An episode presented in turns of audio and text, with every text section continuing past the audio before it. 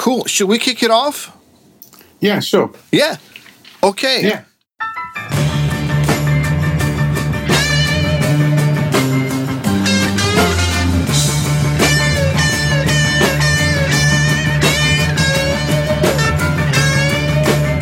Before I say welcome to today's guest, I want to thank all our patrons and people buying coffee mugs and uh, coffee and the the hoodie that I'm wearing today. Actually, I know you guys listening can't see this, see it, but you know where, where to find it. Okay, so over to today's guest, Pete Langman. Welcome to the podcast. Oh, thank you very much. Thanks for having me. Yeah, great to see you. It's been quite some years. I think it was 98, if I'm not mistaken. 90 wouldn't wouldn't surprise me. Yes, Yeah, a long yeah. time ago, the last century. Yeah, the last century. yeah, because I attended Musicians Institute, which then switched name to London Music School in 97 and 98. And you were one of the, the, the faculties, right? Yep, indeed. Sad but true. Yeah, That was my kind of. I was there for about ten years in the end. So yeah. So, so um, you reached out to me uh, like a week ago or, or something, and, and you told me about your new project. Should we start start talking about that, and then we can look backwards? And I guess we're probably gonna hop back backwards and forwards in time anyway. So sure, absolutely. So what do you what? Um, I'm, I'm thinking about the the the album you're re-recording and yeah. how that came about. oh, how it came about is, is kind of bizarre. I was um, just like we are here. I, I was I bumped into on Facebook an old student, Jamie Hunt, who now plays for um, a band called One Machine, which is Steve Smyth's The Testament guitarist's other other band, and he also works at BIMM, uh, the music school in England or the Yeah. UK and we've been Facebook friends for a while. And he just kind of contacted me to see if I got a copy of my the album that I made in 1995 because he'd, he'd worn out his tape and he wanted a digital copy of it. And so I sent, I said, yeah, sure, I got it somewhere. So I found it, sent it to him, and he started. We started chatting about it, and he turned out he was in Brighton, so he came to see me. We had a pint, and he just just was listening to it. We were listening to it together. And he was kind of looking at me with this, like, what the hell were you doing? How the hell did you do this? What the hell were you thinking when you were doing this? What is wrong with you? And then he said, I want to, I want to use this for a guitar clinic. And I said, sure. He said, well, you know, surely have you got the master tapes? And I'm like, well, I, I guess. And so this is from something obviously 25 years ago. So I had a look at my my boxes and I found in the shed the cassettes that I'd originally done the recordings on. We did we did it on a kind of um, it was basically a Portastudio, but it was a very big 12 track Akai thing. Very kind of odd odd little machine, but very actually quite good. And that was how we recorded it. So I had these cassettes from for 25 years old that had been in the shed, and we just I eventually managed to find somebody in America who had a machine that was working, sent them over there to get them digitized, and then hoped that they all kind of came out. And they actually came out quite well. So we decided what we were going to do is we thought actually let's just put some new drums on the tunes because there was all sequence drums originally Yeah, and then we'll get Jamie to do some guitar. Well, let's let's just invite a bunch of friends to do guitars and old students and old teachers I used to work with and old drummers and let's just invite everybody to see who wants to contribute to actually remake this stuff, and then do it as a kind of um, the the point of it, apart from to have fun and to see whether it's feasible. Is I was diagnosed with Parkinson's in 2008, which makes, apart from the fact that I haven't played guitar much for a long time, makes it very, very difficult for me to play at all. So I thought it would be a really nice way to, to kind of raise some awareness, maybe raise a bit of money by doing a little release and having a just talking about the way that illness can actually affect musicians and music and how you can still, I suppose, how you can still duet with people even if you haven't played for years. Yeah. So it's kind of like the, the 2020 version of all these other people duetting with the 1995 version of me. So that was kind of the plan, really, and it's it's been quite hard work, but it's we're getting somewhere. Um, we've we've already had one tune that's been finished. We've just got another tune which we're just just mixing at the moment, and it's very well. It's it's a fascinating thing to see and listen to the, the kind of nonsense that I was doing 25 years ago and how people are reacting to that now and how, how they add what what they add and what their playing adds. and what real drums add to a what was a sequence thing, and also dealing with things like the fact that the tapes have stretched just a little bit and not all, not totally evenly over the years. So, Yeah, yeah. so that it's, it's been it's been interesting getting these things working, but it's working pretty well so far. Cool. And we've got a we've got a tune coming out in September. Um, kind of we're releasing a tune in September online, usual usual business, just to try and raise some awareness, raise some money, maybe, and hopefully show people some stupid guitar playing. So Yeah, this sounds like an awesome project, both raising aware- awareness and some money, and and getting your music out there again. Well, yeah, it's kind of fun. It's kind of nice. I mean, it's it's, it's, it's in that way. It is a slight slight vanity project because I never really did anything with it much of the time, and it's kind of fun to just kind of um, re-release these tracks into the wild, so to speak. Yeah, so that's kind of a giggle, especially because the stuff I was doing at the time was very strange and very very intense. Put Yeah. it that way. So, so did you, when you digitized the the cassette tapes, did you do like each track? So you got the guitar tracks and the bass and, and whatnot. Yeah, so the, the original masters are, were twelve track cassettes. So they're kind of like um, like the Betamax cassettes for those people who are old enough to remember Betamax. Yeah, yeah, yeah. So the, the same similar kind of thing. So so they were basically what we had is we, for each tune we had twelve different tracks, and so all isolated in the way that they were when I recorded them, um, which is kind of funny because what what also happened is things turned up that I didn't even realise were there. There's one tune that I didn't know that I'd recorded, which I thought I'd, I'd like to record, but you know hadn't actually done it. And we're playing this one, listening to this one set of set of the stems, and then suddenly this other tune appears in the middle. Is, and it was just that I actually had recorded two or three of the parts of this one tune. The lost and it's song. just kind of absolutely, and it's just sitting there. It's like, oh, yeah, apparently I did do this song after all. So, so that's also being worked on by another one of my ex students, and now rather well known guitar, well, rather well known certain circles guitar player. So that's also kind of fun. The things that you find. I've also found some strange jazz fusion playing of mine, which is probably not what I was known for. And I was thinking, this just a minute, this is me. What on earth am I doing? So that's also kind of fun. Yeah. So, are you going to release it as a as a full length album too when it's all all done? Uh, that's the plan. Um, and then if, if, if there's any demand, if there's any demand, we might release a physical copy also because I certainly prefer CDs to downloads myself. Yeah. Um, but it's just a question of how it all turns out, really. But with the, the plan is to do it as an album, a full album, Cool. because it is. It's, it's it's ten tracks, of which eight of them, seven or eight of them, will be reworked with other people, and two or three of them are originally were just guitar anyway. So Yeah. they will stay as much as they were. Cool. When you re- when you originally recorded it, do you remember what what gear you were using? Oh lordy, ninety five. It would have been um, a, a JMP one, and probably a Marshall Anniversary combo, depending on what I was doing at the time, what mood I was in. Yeah. And I was running that through. Would have been the hundred watt aside gold James um, Marshall power amp into my cabs were I had two two by twelve Marshalls, each of which had a Celestion and an Electro Voice in. So they they were kind of X wired. So if you had them on top of each other, they'd be in an X kind of fan- configuration. And if you put them on the side the side of the stage, they'd be stereo. So that'd be what I recorded them on, Oh, um, cool. with some sort of microphone.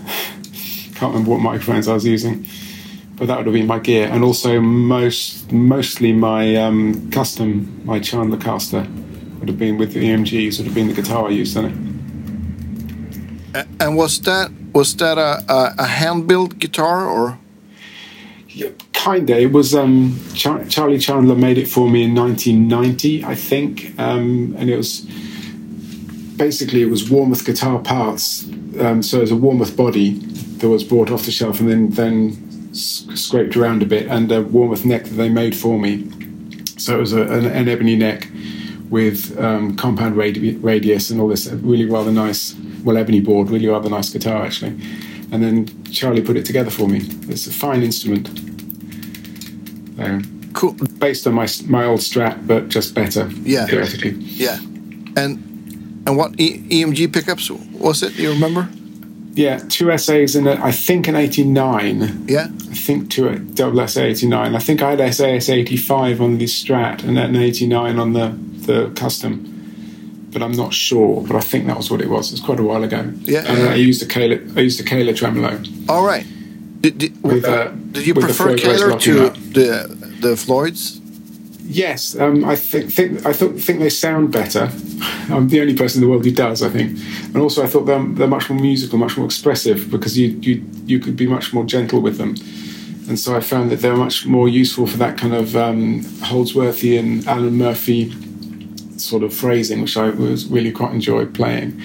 The thing that really didn't work with them was the way that they had the locking nut system, which was behind the nut, which was just awful.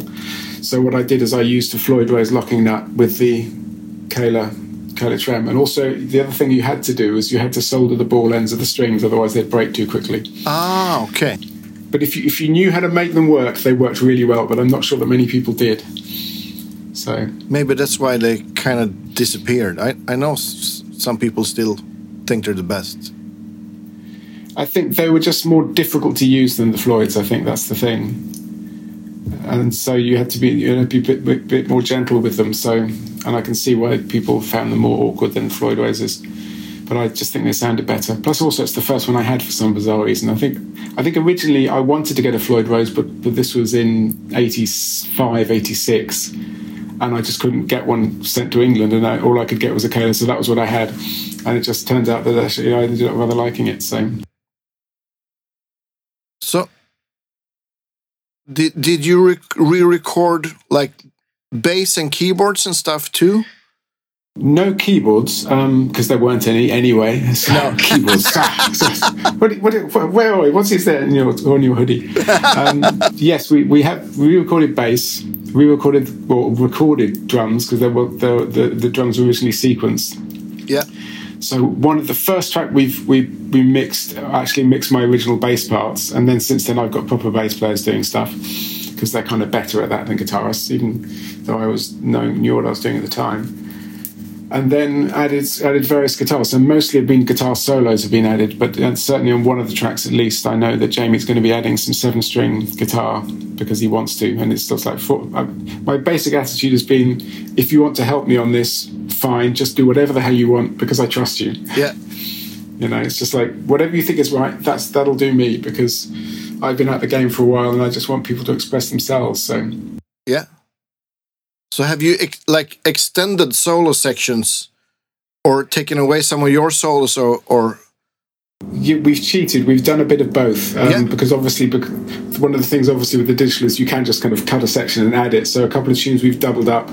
I think on the first tune that Keith Moore mixed with Martin Goulding playing guitar, we just cut cut the solo, chopped the solo out and doubled it up. So he had him, my original solo and then him, him play a solo immediately afterwards. A couple of tunes we've dumped half of my solo and then had them somebody else play the other half just depends on what mood we were in and which which, which we thought would work best. Because some some tunes, if you, if you double up the solo section, it just sounds weird. And other tunes, other tunes, just like you could you could do it to ad infinitum and it would be fine as long as the solos are good. So we just kind of did it on a case by case basis, really. and, and who who is mixing the new tracks and The the one that's being done now, yeah. Ulslasoy is doing, and he's um, an old student from MI in 80s, I think 85 or 86, 95, 96. I can't quite remember because it was a long time ago. Yeah. And he now works as a as he teaches recording technology at Berklee. all right So he's so that's kind of helpful. So it's quite quite nice. He's he, he's got he's got a Canadian drummer who's an ex ex um, MI student called Brian McClellan, a guy called Mel Gabitas who was a bass player I used to play in a band with years ago, and Steve Forward who was another probably early 91, 92 at MI, yeah and Phil Hilborne also playing guitar. You'll know Phil Hilborne, Yeah, yeah. the kind of doyen of, of English guitar players and educators. He's playing a Yeah. solo as well as a good friend of mine from years back. So that, there's those are the soloists, and he's always mixing that one. The rest of them are being the the other one that's done has been mixed by Keith Moore. I don't know whether you remember Keith Moore from he was in Asia in the early nineties. oh yeah yeah yeah Yeah, Scottish guitarist, very fine guitar player, another good old friend of mine. And he's going to be mixing the other tracks as well, hopefully. So he did a fine job on the one track he has mixed. yeah Um, so hopefully he'll be doing the others too. So it'll be a mixture of those two guys doing the mixing. So so so uh, if we back up a bit what what led up to the the recording of this album originally? When did you start writing songs, or was it songs accumulated during a long time, or? It was. I was having. I was struggling in kind of '94. I was struggling with my my kind of career. I was struggling with my direction, and I was starting to think that actually I needed to do something else with my life. It wasn't things weren't going the way I wanted, and then in '95 still feeling the same thing. One of my students was um, young kid, 14, 15, good player, um, asked me if he could do work shadowing with me because they had to do this at school. They had to kind of do work shadowing with someone. He said, "Can I do it with you?" And I thought, well, "Okay, that's that's yeah, said, that's fine. That'd be great." And after he left, I thought, "Oh, what on earth have I just agreed to?" Because all I did was play guitar, teach guitar, occasionally do a gig, the odd session. So actually, I thought you know, he's going to go out to school and they're going to say, So what did you do in your work shadowing? And he'll say, Well, we, we played the guitar a lot. And I thought, what I actually want him to do is go out to his session and say, Well, we recorded an album. Yeah. So we, we just recorded an album. I said, Well, that's what we're going to do. We've got a week.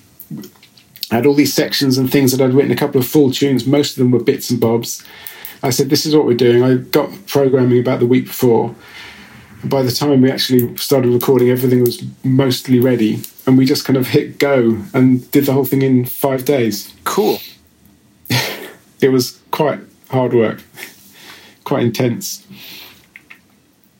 Oh, sorry, I was my phone was ringing. That's okay. So that was kind of how that worked. So we we basically had one of the tracks was was something that I just took straight from a demo that I did in 1989. Um, I think or 88, yeah, I think 89 in a friend's studio, which wasn't even a studio. It was just a sixty. It's just an eight track in in his cupboard, basically. So I used that for one of the tracks, and the other nine was we put down that week. So from and they, they ranged from single single clean guitar instrumentals to completely mental guitar lunacy. Yeah, yeah. So most a lot of the guitar parts are, are first take. Almost all the solos are first take because I didn't have time to do much more apart from practice it, make sure I knew what the what the what the order was, and you're just going to one, two, three, go. Yeah. So so there are lots of mistakes, and there are lots of. It's quite free in that respect, and I quite like that. It's it's got that kind of.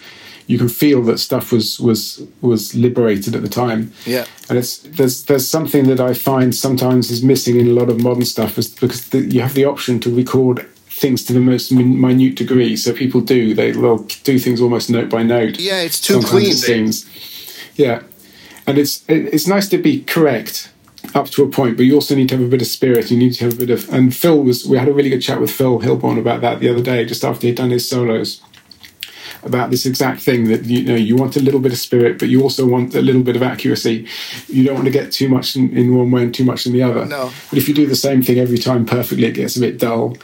So it's kind of that nice, maybe do a punch in here or there, but basically try and make everything flow. And that was what I was doing mainly because I had no choice. So, so that was kind of it was it was intense. Yeah, and the, and back and recording on onto tape. There's no quantizing or or fixing. No, fixing it in the mix. It's, it's, it's yes or no, isn't it? You, yeah, you play yeah. it and it's like, do you want that or do you not? Do I dare do another take? Yeah. especially when you've only got 12 tracks it's like you get one take and you got one track and a couple of times that i'd have two it's a couple of times there's some harmonized guitars going on but uh, the harmonized stuff i knew i had to do so i would do that slightly differently so I, I knew that what i was playing but mostly i still play them once so most of the most of the harmonized guitars are just one one take each side there are a couple of harmonized guitars which is actually me playing playing the one track i, I know that on one solo I started off playing the solo by tapping on two strings at the same time. I grabbed them together with my left hand so that they were almost like a 12 string width apart. Oh, cool. And then was tapping with my right hand. So you've got this kind of fourth harmony thing, which sounds very much like a fourth harmony because of the way that I held the held the strings down. Yeah. And so that's that sounds like I'm using a harmonizer, but actually it was me at the time. Oh, cool. Trying trying something strange. Which song is that? Worked. That was um, I Sybarite. That's the one that's that I that's you've already possibly heard. That's on the website. Yeah, yeah, yeah. So not yeah. So that's the beginning of the solos. That's harmonization is absolutely is live on Oh, one cool. guitar. So I could do those things in those days. Yeah. So, so if we back up even further, when when did you start playing guitar? Um, age, I was about 15, so that would have been 82, 83, I suppose, um, something like that. So I was just just starting um, back to do my O levels in, in England. So I was, was yeah I think 15 years old when I started, and then by four four years five years later I was going to MI in the States because I just got obsessed with it and didn't do anything else. So I just went over there and did it even more, which is a fabulous if strange experience living in Hollywood when you're 19. Yeah, and what year was this? Like 80? That was 87. I went to, to, to MI America, yeah, in 1987, September. I did six months, took, took, came back for six months to practice, then went back for another six months. So it took me 18 months altogether, but I think it was quite a good choice because it gave me the time to actually assimilate all the stuff I was learning a little bit better. Yeah. Well, you know what it's like at those schools. Oh, oh yeah, yeah. Your your your brain is bombarded, stuffed with information. Yeah, yeah, yeah. yeah. so I, eighty-seven, going to Hollywood. It must must have been the heyday of, like, glam metal and shred guitar and. It was. I mean, this is just after um, Appetite for Destruction had come out. This is just when Metallica were really starting to happen yeah, it was the absolute apex of that stuff. So there was an awful lot of hair there. Yeah. An awful lot of a lot of pointy guitars at the school. Yeah. and it was kind of fun. I mean, one of the things that was very useful is that that meant that because guitar was so popular, an awful lot of people were signing up to go there who turned up and actually couldn't really be bothered to do the work, so just wanted to hang around in Hollywood. So they would never come to school. So for the first two weeks, it was packed, and then after the first two weeks, a lot of people dropped out, and it got much easier to go places, much easier to get hold of tutors and it, for people like me who actually were there to play the guitar yeah it was fantastic because we had all i mean paul gilbert was still teaching there all these guys were teaching I mean, oh yes it, was, it was insane some of the guys you got in contact with so I just i mean i used to play with jeff berlin every wednesday you know the bass player. Yeah yeah yeah. Every wednesday we'd, we'd play in this kind of three horn band thing which they'd bring in charts of theme tunes for tv shows and whatever. And I, I worked out that if you got on the the slot immediately after lunch, all these guys who just played together and worked together all the time would have just been to lunch together, had a couple of beers, they'd dribble back in, and they, they wouldn't care about the chart. They'd just start jamming. Yeah. And you just start jamming with Jeff Berlin. It's like, okay, that's I'm going to learn a bit here. Yeah, so yeah, yeah. Was, it's just a kind of object lesson in learning how to take your opportunities, I suppose. So you had you said you had Paul Gilbert as a as a teacher.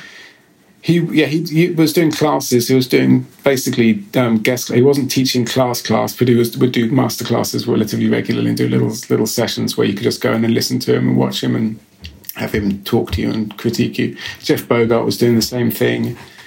You know, Jeff Bogert, Tim Bogert, the big, big Bogert, Appice, same thing. Bass player, singer, he was do the same thing. So a bunch of guys like that who would come in. Scott Henderson was teaching classes then as well. Um, I'm trying to think who else. Um, Don Mock for the for the fusion guys amongst you. Um, trying to think all the so many so many tutors I had at that point. It was ridiculous. Um, I can't remember half of them now, but there are some very fine, very very fine players and very well known players as well, which is very useful. So some of the seminars we had were also crazy. I, I remember um, the guy who did Ray Parker Jr., who did the Ghostbusters theme. He was a guitar player. He came in to do one. I remember his rack was basically the size of a fridge. it's the most thing I remember from that seminar. But no, it's fun. It was, it was an awfully good experience. So, what what was the the the biggest? Uh, I can't find a word. What was what, what was the biggest lesson you you what you learned from from being there? Oh, dear me. The, um, probably the best lesson I learned was was sitting down with a guy called Juan Benson, who was a jazz player, and we. I was playing in a. They, they had a big band every Tuesday, I think, and I, I would sign up for big band. So you're just playing comping and all this, you know, just just trying to keep up with the charts and all this kind of nonsense. Not really my style, but I wanted to get as much experience as possible. And when it came to the solos, I just never could work out what the hell I was doing because, you know, it's jazz. I didn't really understand what was happening. And he, he actually sat me down and said, you know, it's not like we make it all up. you know, and I, I didn't, because of course, when you're young, you get there's this mystique about jazz being all improvised and everything being, you know, on the top of the people's heads. And it's just like, well, actually, it's just like rock and roll. It's just you have a certain certain number of licks to get from A to B, and you put them together maybe in a different way, maybe phrase them differently But he just said, you know, it's just it's just a language. It's just a a, a way of putting piecing together a sentence, and you need to have all the little building blocks. And when I realised that, it made life a lot easier. Yeah. You know, just actually thinking that you, rather than thinking that there's this kind of divine inspiration that hits you as a musician, it's like there are certain things if you haven't done them before, you just need to learn stuff. You just need to learn certain things, and then you work out how to get your own playing into whatever situation you're in. So I ended up when I was back in England, I was playing. I played in um, modern jazz, modern jazz trio. That was quite interesting. Um, I played in fusion bands. I played in Latin bands. I, I, basically played absolutely anything that I could, and generally got away with it because I knew how to adapt. Yeah. Whatever it was I was playing. Yeah. Like, I'd say like every musical genre has has it's it's like a it's like a language you have to. Yeah. Absolutely. Well, yeah, so, well, it's like an accent. That's Accent, the thing. yeah, the language is the same because yeah, it's yeah. music, but but the accent is different, isn't it? And you, the, the kind of um, dialect is different. The, the, those, those are the differences, and you just need to find little ways of making it sound like you know what you're doing. And then you went. So you went home. You you practiced and and did some some gigging, and then you went back. Yeah, Yeah. I went back, and that was uh, I for me a really good move because it, I was struggling to keep up the first six months. Like I was keeping up, but I was struggling. Yeah. and so I thought, well, I'll go back and I'll just spend. I'd literally spent six months in my front room. I, I and apart from doing a few gigs and a few sessions, well, not sessions, but a few rehearsals with people, I basically sat in my front room and I just played the whole time and practiced and worked on my sight reading and my chops and my theory and all this stuff. So when I went back six months later, I was absolutely on top of where I should have been six months before. So it meant that the next six months was so much easier, but also that I could get so much more from them because I had a much, much broader base of knowledge. Because a, a year's worth of, of cramming is a lot of the music stuff takes time to seep through. It takes time to get into your bones and into your fingers Oh, from your head. And I just, you know, obviously, and that just gave me a little more time to let that happen. And I think it was a wise move. So Did you ever consider staying in the states? I did, but it was it's so difficult. I'd, I'd run out of money at the end, and also getting a job is very dangerous in the states because, of course, if they find out, they kick you out and they never let you in again. Yeah. and so it's and, and that kind of thing. Plus, also, I, I you know I thought that actually it probably would be easier back here or back in England than it would be over there, to, to, because frankly, a lot of the players in the states were, were a lot better. They're, they're a lot more advanced, and uh, the, I knew that if I, as and when I came back to England, I would be in quite a good position because I knew stuff that a lot of people in the UK didn't, because there, there wasn't the internet then. We didn't have that kind of transfer of knowledge that was happening so easily. So I had an advantage, which I also tried to make use of. So So when when you came back, uh, did you start teaching at MI in London, or was that later? Um, I started teaching in M- when did I start teaching in MI? I came back in '89. I was teaching in, in MI London within six or nine months of arriving in London. Um, I yeah, it must have been six or nine months. I, I think what happened is I'd done a little bit of, of some demo stuff. I mean, literally four track demos of me playing chords and soloing over them. That was that. I didn't have a drum machine or anything else. That was all I was doing. And I was at a guitar show and I bumped into Phil Hilborne, who I didn't know at the time, but I knew who he was and I knew that he knew everybody. And I had taken a Walkman with a demo on it, and I just basically clamped the headphones on his head and said, "Listen to this," and forced him to listen to me noodling around on my guitar. and then he almost immediately he said, "Oh, that's good." And then basically Tony Muschamp walked past, and Phil said, "Oh, Tony, this guy's really this guy's good. You should you should give him some work." And that's the so I ended up doing a, a an evening course first. Then I did two evening courses, and then I was teaching on the year course, and then that was kind of ninety one, and I did that for the next eight nine years. So, like anything, it was a bit of luck and a bit of hubris and a bit of arrogance and a bit of just kind of blind. I just get just get out of my way and listen to this nonsense. And sometimes it works, and it did then. Yeah, you you you need a bit of that to Yeah, you certainly do. in this weird business. Yeah. So so when you came back, did you like start looking for for bands or gigs or Yes, I was, I was. I was looking for a band to join, but I also needed gigs because I needed a to practice. I knew I needed to get get better at gigging, and also I needed to earn some money. Yeah. that was really quite important. So I, I ended up.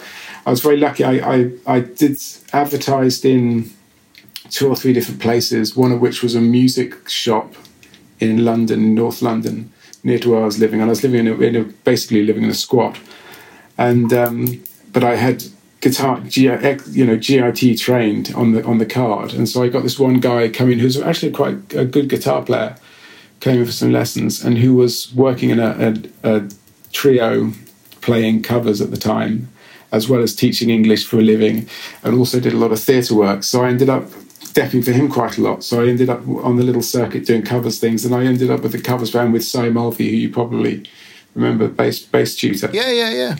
So I ended up with Si Mulvey. Um, we, we were playing together. That was probably 90 or 91, I can't, something like that, that we ended up hooking up together and playing. We played in a band for a while together. So, but also I was trying to get into other bands. And I, I first started with a band called Red Eye, which was, which had um, Talk Talk's drummer in playing for them. So that was just quite interesting. It was a 13 piece band with three, three horn sections, keyboards, percussion, um, three singers. It was fantastic fun. Very, very difficult to get gigs and very, very difficult to get rehearsals. But I learned an awful lot just by playing an awful lot. And I was I was hired just to come in and be potty. I, I, think one tune I had three guitar solos in. You know, they they really didn't worry about this kind of stuff. It was just like let's just make some stupid music. So that was kind of fun. And then I did the normal thing, trying to get into other bands. Managed to get into one band that almost almost took off, but didn't. You know the usual kind of thing. And then was back into teaching and doing sessions whenever i could and trying to get my own stuff together. And that was the, the rest of the 90s for me really. I think the beginning of the 90s i came very close to getting something really quite special going on but yeah. never quite managed it. And then after that i was just a jobbing muso. So sadly how would you for for people who haven't heard your playing how, how would you describe your style of playing? Um, good question. I suppose it's it is kind of of the Satriani Vai mold. It's that kind of um, kind of shreddish, really, but more more along the lines of the Alan Murphy and alan Holdsworth phrasing, if that makes sense. So it'd be that kind of thing. So, but I, I did pretty much everything of, of the of the, the, heavy rock idiom. So I, I was I was I didn't just there a lot of players will, will just be play legato or they'll just play alternate picking or they'll just play sweep picking or just play two-handed stuff they'll specialize in one but i did pretty much all, all of them all at the same not almost all at the same time um, so that was kind of where i was at as a player on the album there's a, a bunch of different things there are a couple of, of tunes which are not even remotely rock tunes. There's one which is much more of a King Crimson esque, um, odd time signatures and polyrhythmic stuff going on, also, which is really really quite fun, but incredibly difficult to play.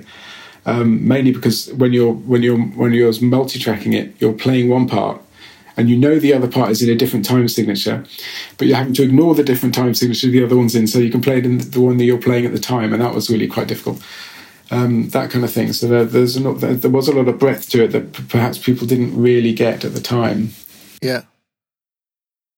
It if you compare it to the, the to like the stuff Satch was doing at the time, this is a lot more advanced, more maybe a bit of Zappa esque to it or something. I don't know, with the polyrhythms and, and, and stuff.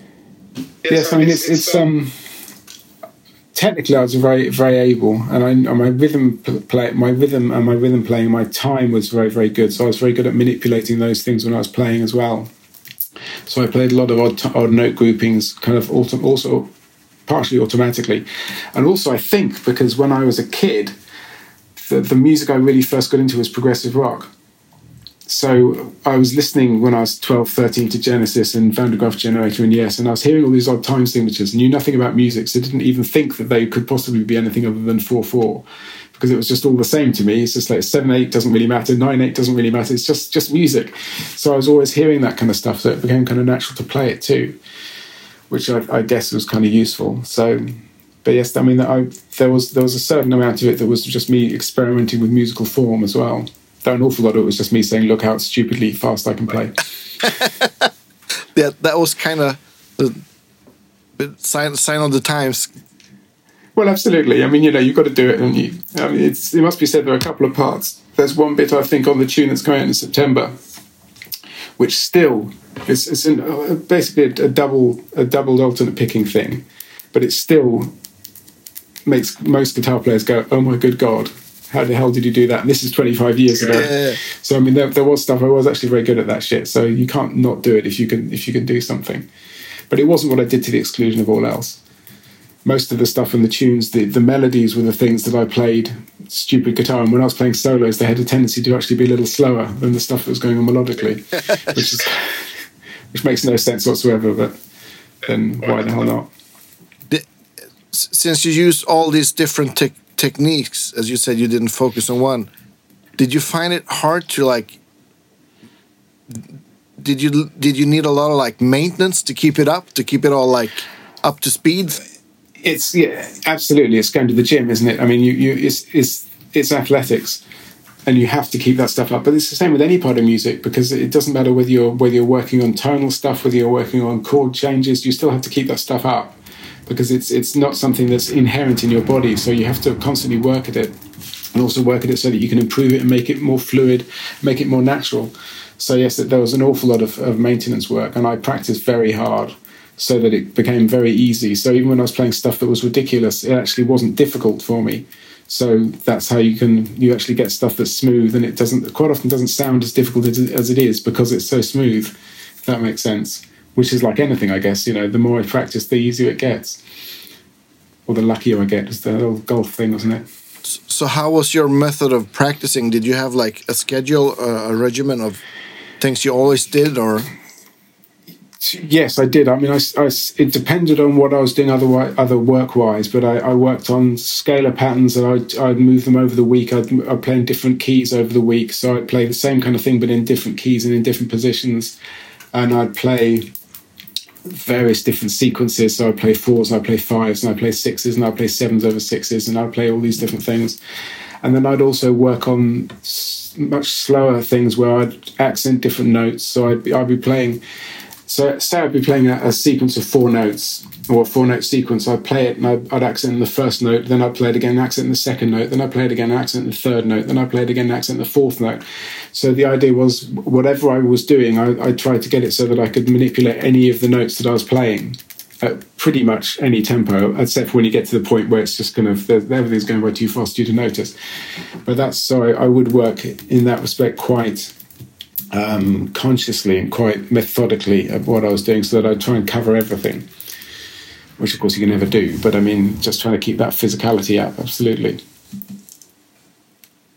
and uh, you said you had classes with like with reading and doing like uh, TV show themes and stuff. Did you? How how, how how's your reading? Now I can't read at all.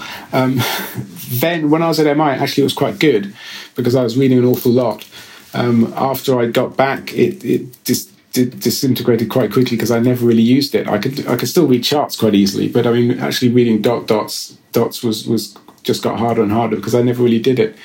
Because it's only a question of if you use those skills. I mean, reading is just a language in that respect, and if unless you learn learn it when you're really young, it it goes you, you lose it very quickly and i just never had to read anything never had to read dots and never, never did sessions where that was necessary so it just disappeared quite quickly Yeah, I, I've I I totally agree with you. It's it's the it's, it's the difference between sight reading and, and reading music they're, they're very big different very different things i can read music still i just do it very very slowly yeah.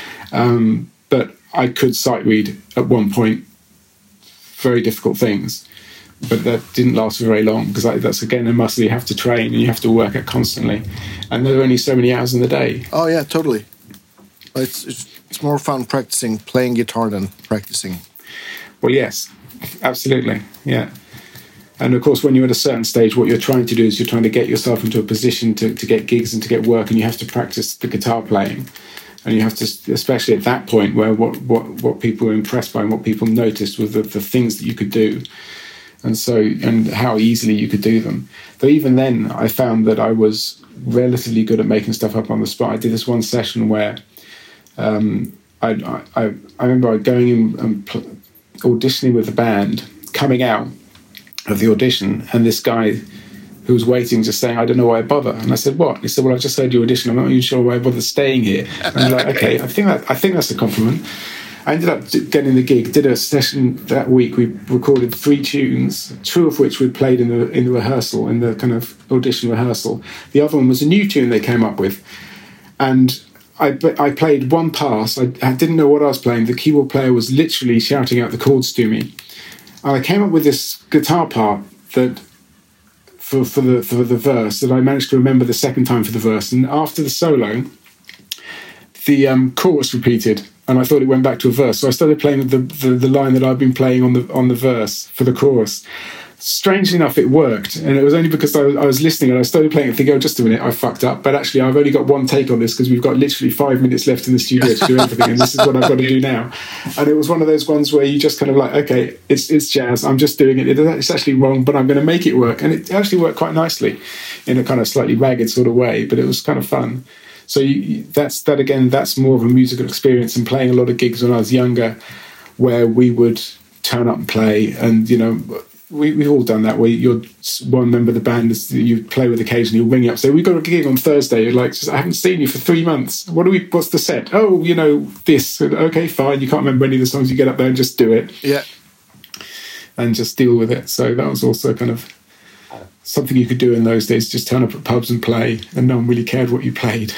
No and, thank god sometimes. And you could play anything from i don't know pink floyd to Def Leppard or or what? what yeah, pubs back then. Well, back then, I mean, we we we would play you know Cream songs. We would play um, Leonard Cohen. We not Leonard Cohen. we would play all. I mean, all sorts of nonsense. We'd play from one one extreme to the other, just depending on who actually happened to be playing the gig at the time. Yeah. So there's there's always a you know we play all right now. I'm not a bunch of basic standards, and we had a couple of our own tunes as well, which probably we should never have played it out live, but it was also kind of fun. There's an awful lot of improvisation went on. Um, I remember once playing a gig with a friend of mine who's a drummer, and it literally was him and me. We turned up, and it's like, oh, sorry, is this it? And he said, yes. And I said, oh, great. And we improvised for half an hour. We played the beginning of YYZ, and then we improvised a bit. And every so often, I'd, I'd play some theme, like I played the bit of 90125 that I could remember, Stone of a Lonely Heart, the middle bit. I just then I'd think, oh, I can remember this bit. And I'd suddenly start playing this, and you join in with that, and then we'd improvise a bit more. But you got away with it because it was kind of fun and we were young. Yeah, and and all gigging experiences is good. Absolutely, gigs gigs are great. Yeah, especially when you're young. That's that's what you kind of have to do. I always yeah. tell people that when I do like clinics and stuff. It's like you can't. That's the one thing you can't practice. You, you just have to do it to get. You have to do it. Do the yeah. get the and, mileage. And I think the other thing is people when they start playing, they're, they're very worried about being crap on stage. and actually a bit worried about making mistakes. But the thing is, the, I always try to tell students, what, just think about your favourite player. At one point, they couldn't play at all. full stop. They could you could have given them a guitar, they'd have been like, "What the hell's this?" At the moment, you're better than that. So there you go. Yeah. And, and that makes it a lot easier. Just going to go up there and play. No one really cares. No one's really listening, and they're they're kind of listening. As long as you're having fun, that's really what counts. And then if it goes further, it goes further. If it doesn't, it doesn't. But it's it's all about doing it and enjoying it. And I mean, I I played gigs as a in the '90s where I literally just turned up and played, and the guy would call out the key, and quite often would get that wrong. You know, you, you worked out it's like you know when you say it's in G, you mean the first chord's G. It's not actually in G. The first, it's just like. and I also, I also did a, a, a gig for called Songwriters, which was in the Orange Club at the time, where it's basically kind of high high volume karaoke. So you'd get artists who'd come in every week, and they'd sing one or two of their own songs and I was in a house band, and so we'd get 15 or 16 tunes to play to learn. When I first got the gig, I was basically rung up on the Tuesday, and they said, um, "Can you do this gig tomorrow?" And I said, "Sure." Yeah, what is it? And they said this. I said, "Okay, fine." And I said, "Well, n- normally we have to we send you a tape, but obviously we haven't got time to send you a tape out, so just just turn up." So I le- learnt 16 or 17 songs on the Wednesday afternoon, and then played them all that evening. That's a lot of songs. And, and, and doing doing some, something like that. I mean, you know, they weren't all perfect. Surprise, surprise. But doing something like that, you get to learn to, to work out how to work things through very, very quickly because you kind of have to. Could you like chart chart stuff out or? Yes, absolutely. Then I mean, I remember the second week going in to the songwriters, and I charted out all the tunes. And the bass player, who um, I can't remember his name actually, ended up playing with Mica Paris and a bunch of other people. He he was looking at and said, "Oh, what's that?" And I said, oh, "I just charted out the tunes." He said, "Oh, I, have got these notes, you know." And I said, "Okay, cool, whatever." And then I realised that halfway through the gig, he was leaning over my shoulder, watched, looking at my sure. chart. next week, is next week he says, "Did you chart out the tunes?" I'm like, "Sure." Said, "Can I photocopy them?" Within three weeks, I'm doing charts for everybody. It's like, okay, just a minute, what's going on here? usual stuff. But it's again, it's quite it's quite a use because at least then we're all playing off the same sheet, literally. Yeah. yeah, yeah. So, but that was kind of a fun place. So how did you did you teach at, at MI and uh, until it stopped existing or? Um, no, I I left in the late nineties in ninety nine. Um, because I, I, retired, I just I studied. I mean, the truth is, I started getting kind of performance anxiety, and I couldn't go on stage anymore. Um, I just literally could not play anymore in front of people which is very strange. Uh, which is um, it's, uh, yeah, it's quite unpleasant. I wasn't enjoying it, so I just thought it was better that I stopped playing. So I stopped playing and, and, went to university to study English, as you do, and then kind of that got out of hand. I ended up doing a PhD and. You know, things changed a lot. So, but that was why I stopped in, in the end because partially, I mean, I wasn't doing what I wanted to do. Really, it wasn't the music I was playing wasn't the music I'd, I'd signed up for. But the thing is, even then, I couldn't get on stage anyway. So I just thought this is just, um, you know, I'm just making my life more and more difficult the more I play.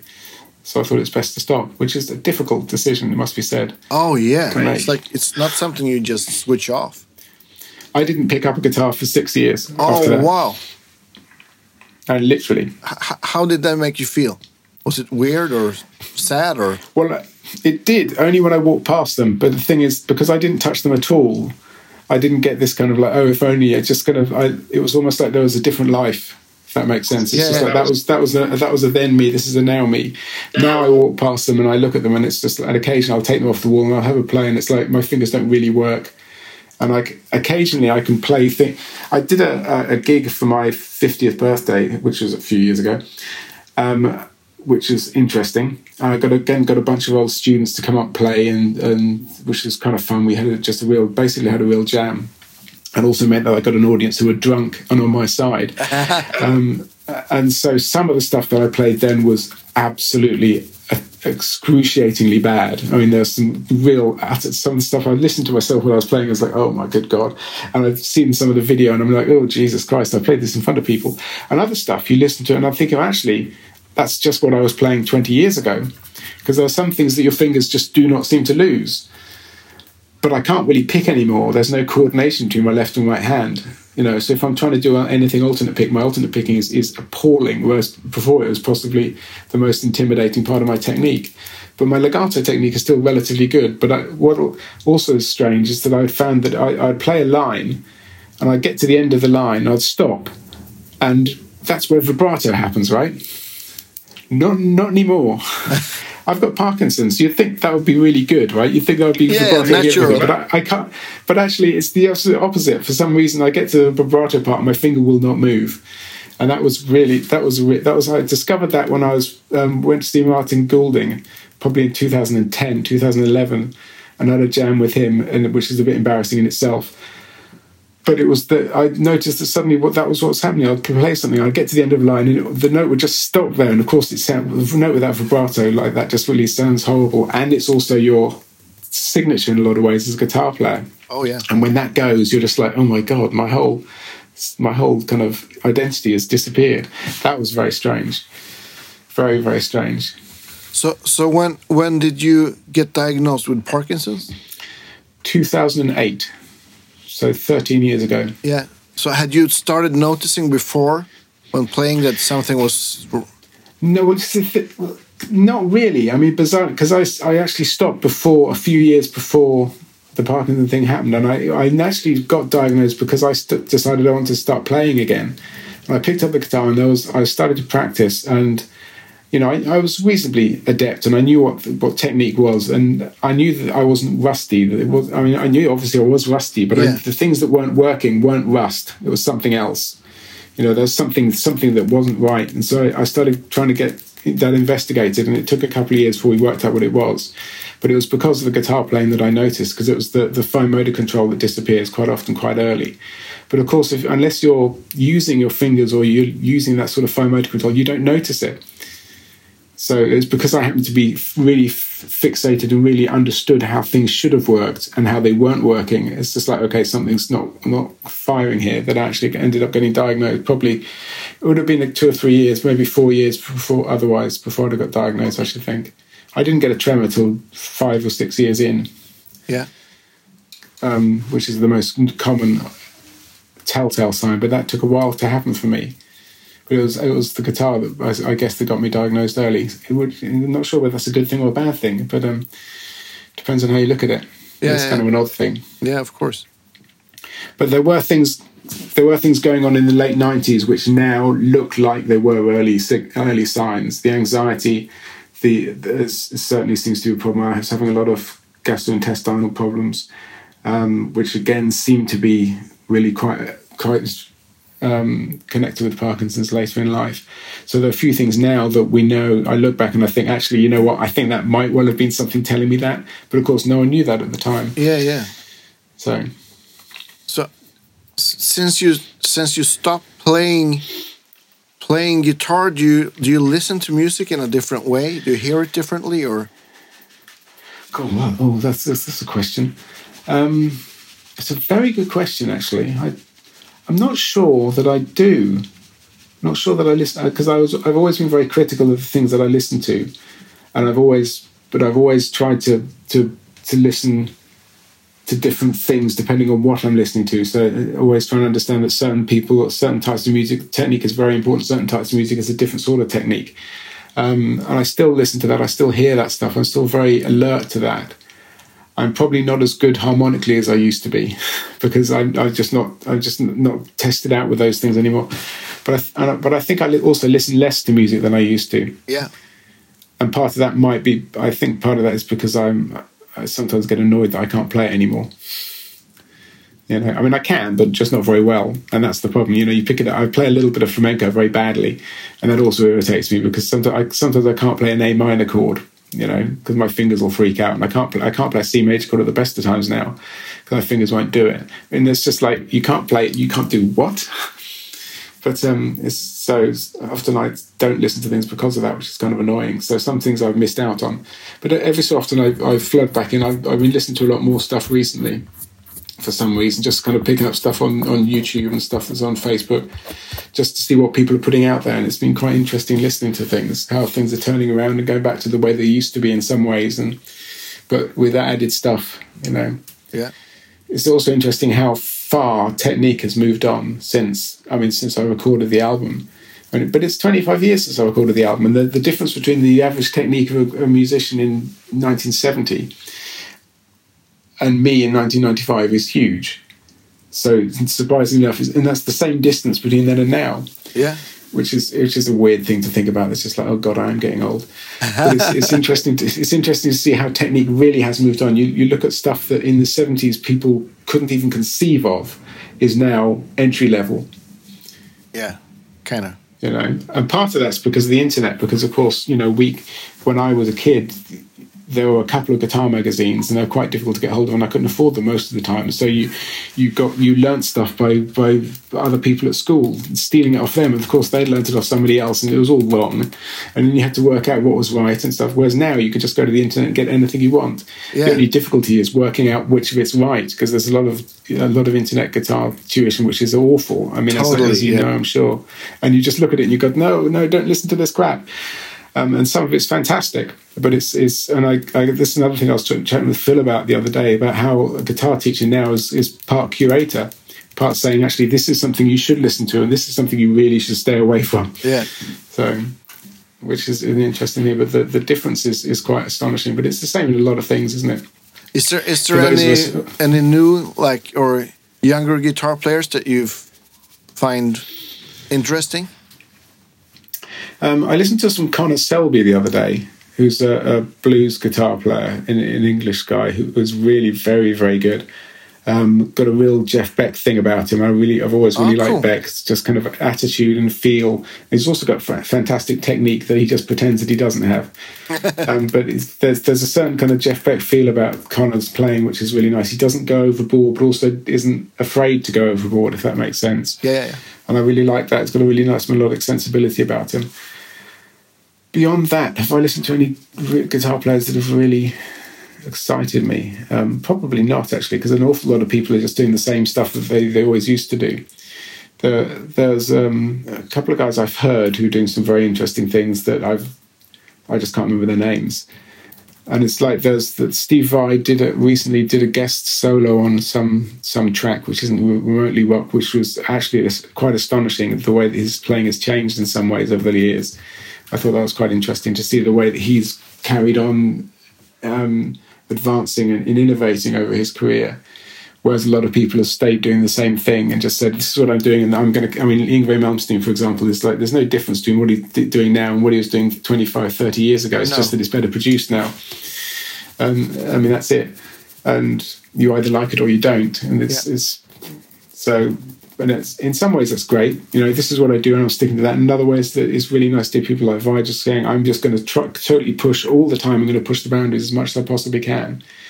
And I, inter- I interviewed him a few years ago for the, one of the magazines, and that was quite intriguing because he was he was very excited about new things. He was just saying, "I will be doing this new thing. I've got this new way. I'm I'm looking at doing something that I've never done before." And he was uh, really wanted to push. Always wants to push the boundaries.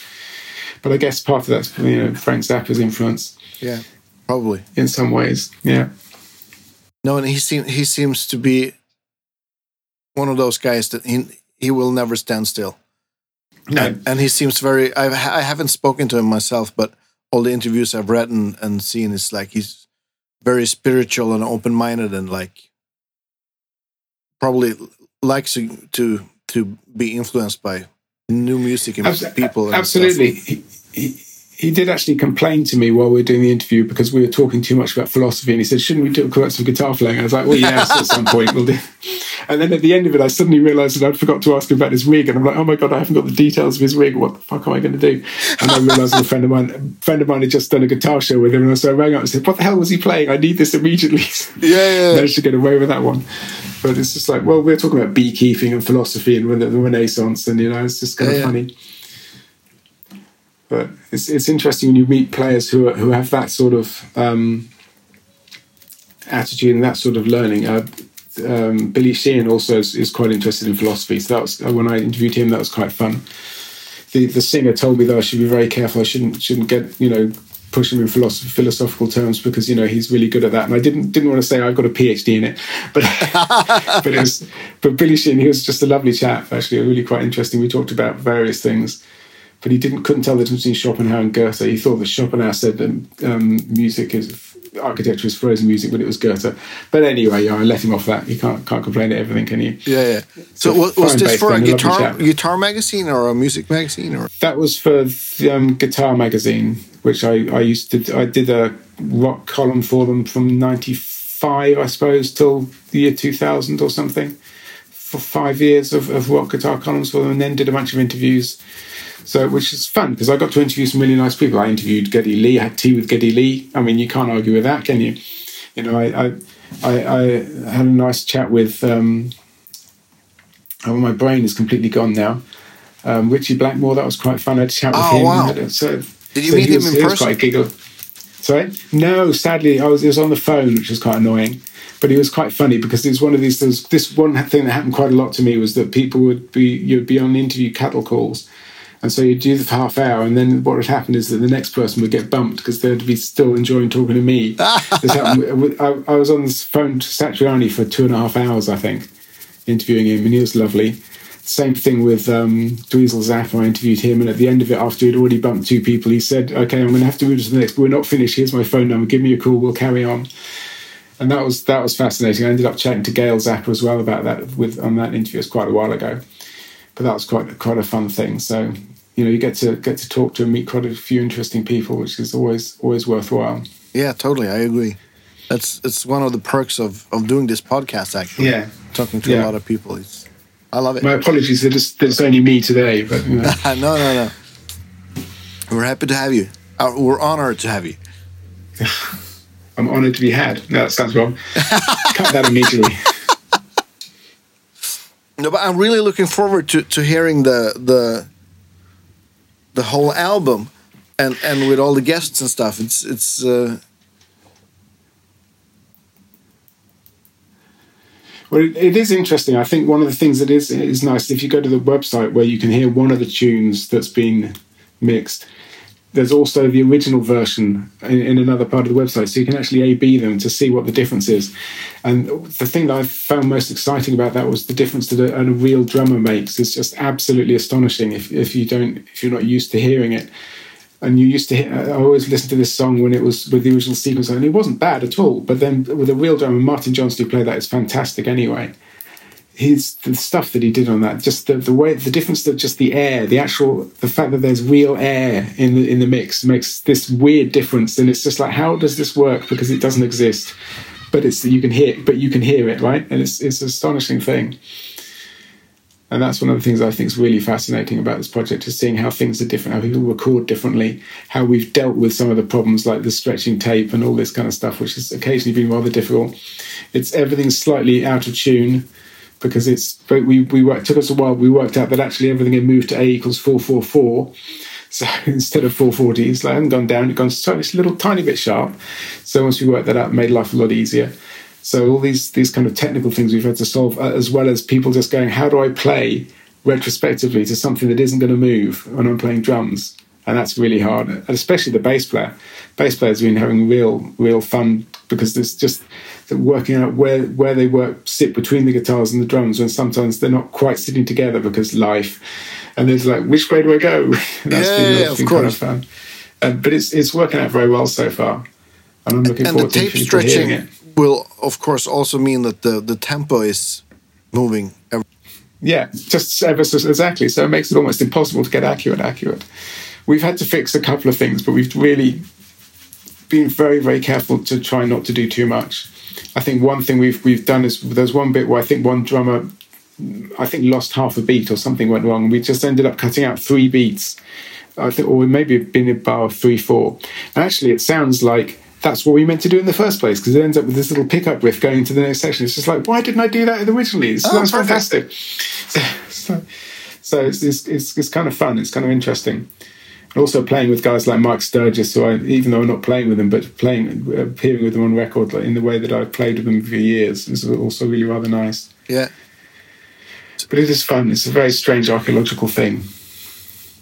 Did you ever, did you have to like do bits and then have one tempo and then do the other section and fix the tempo in the DAW?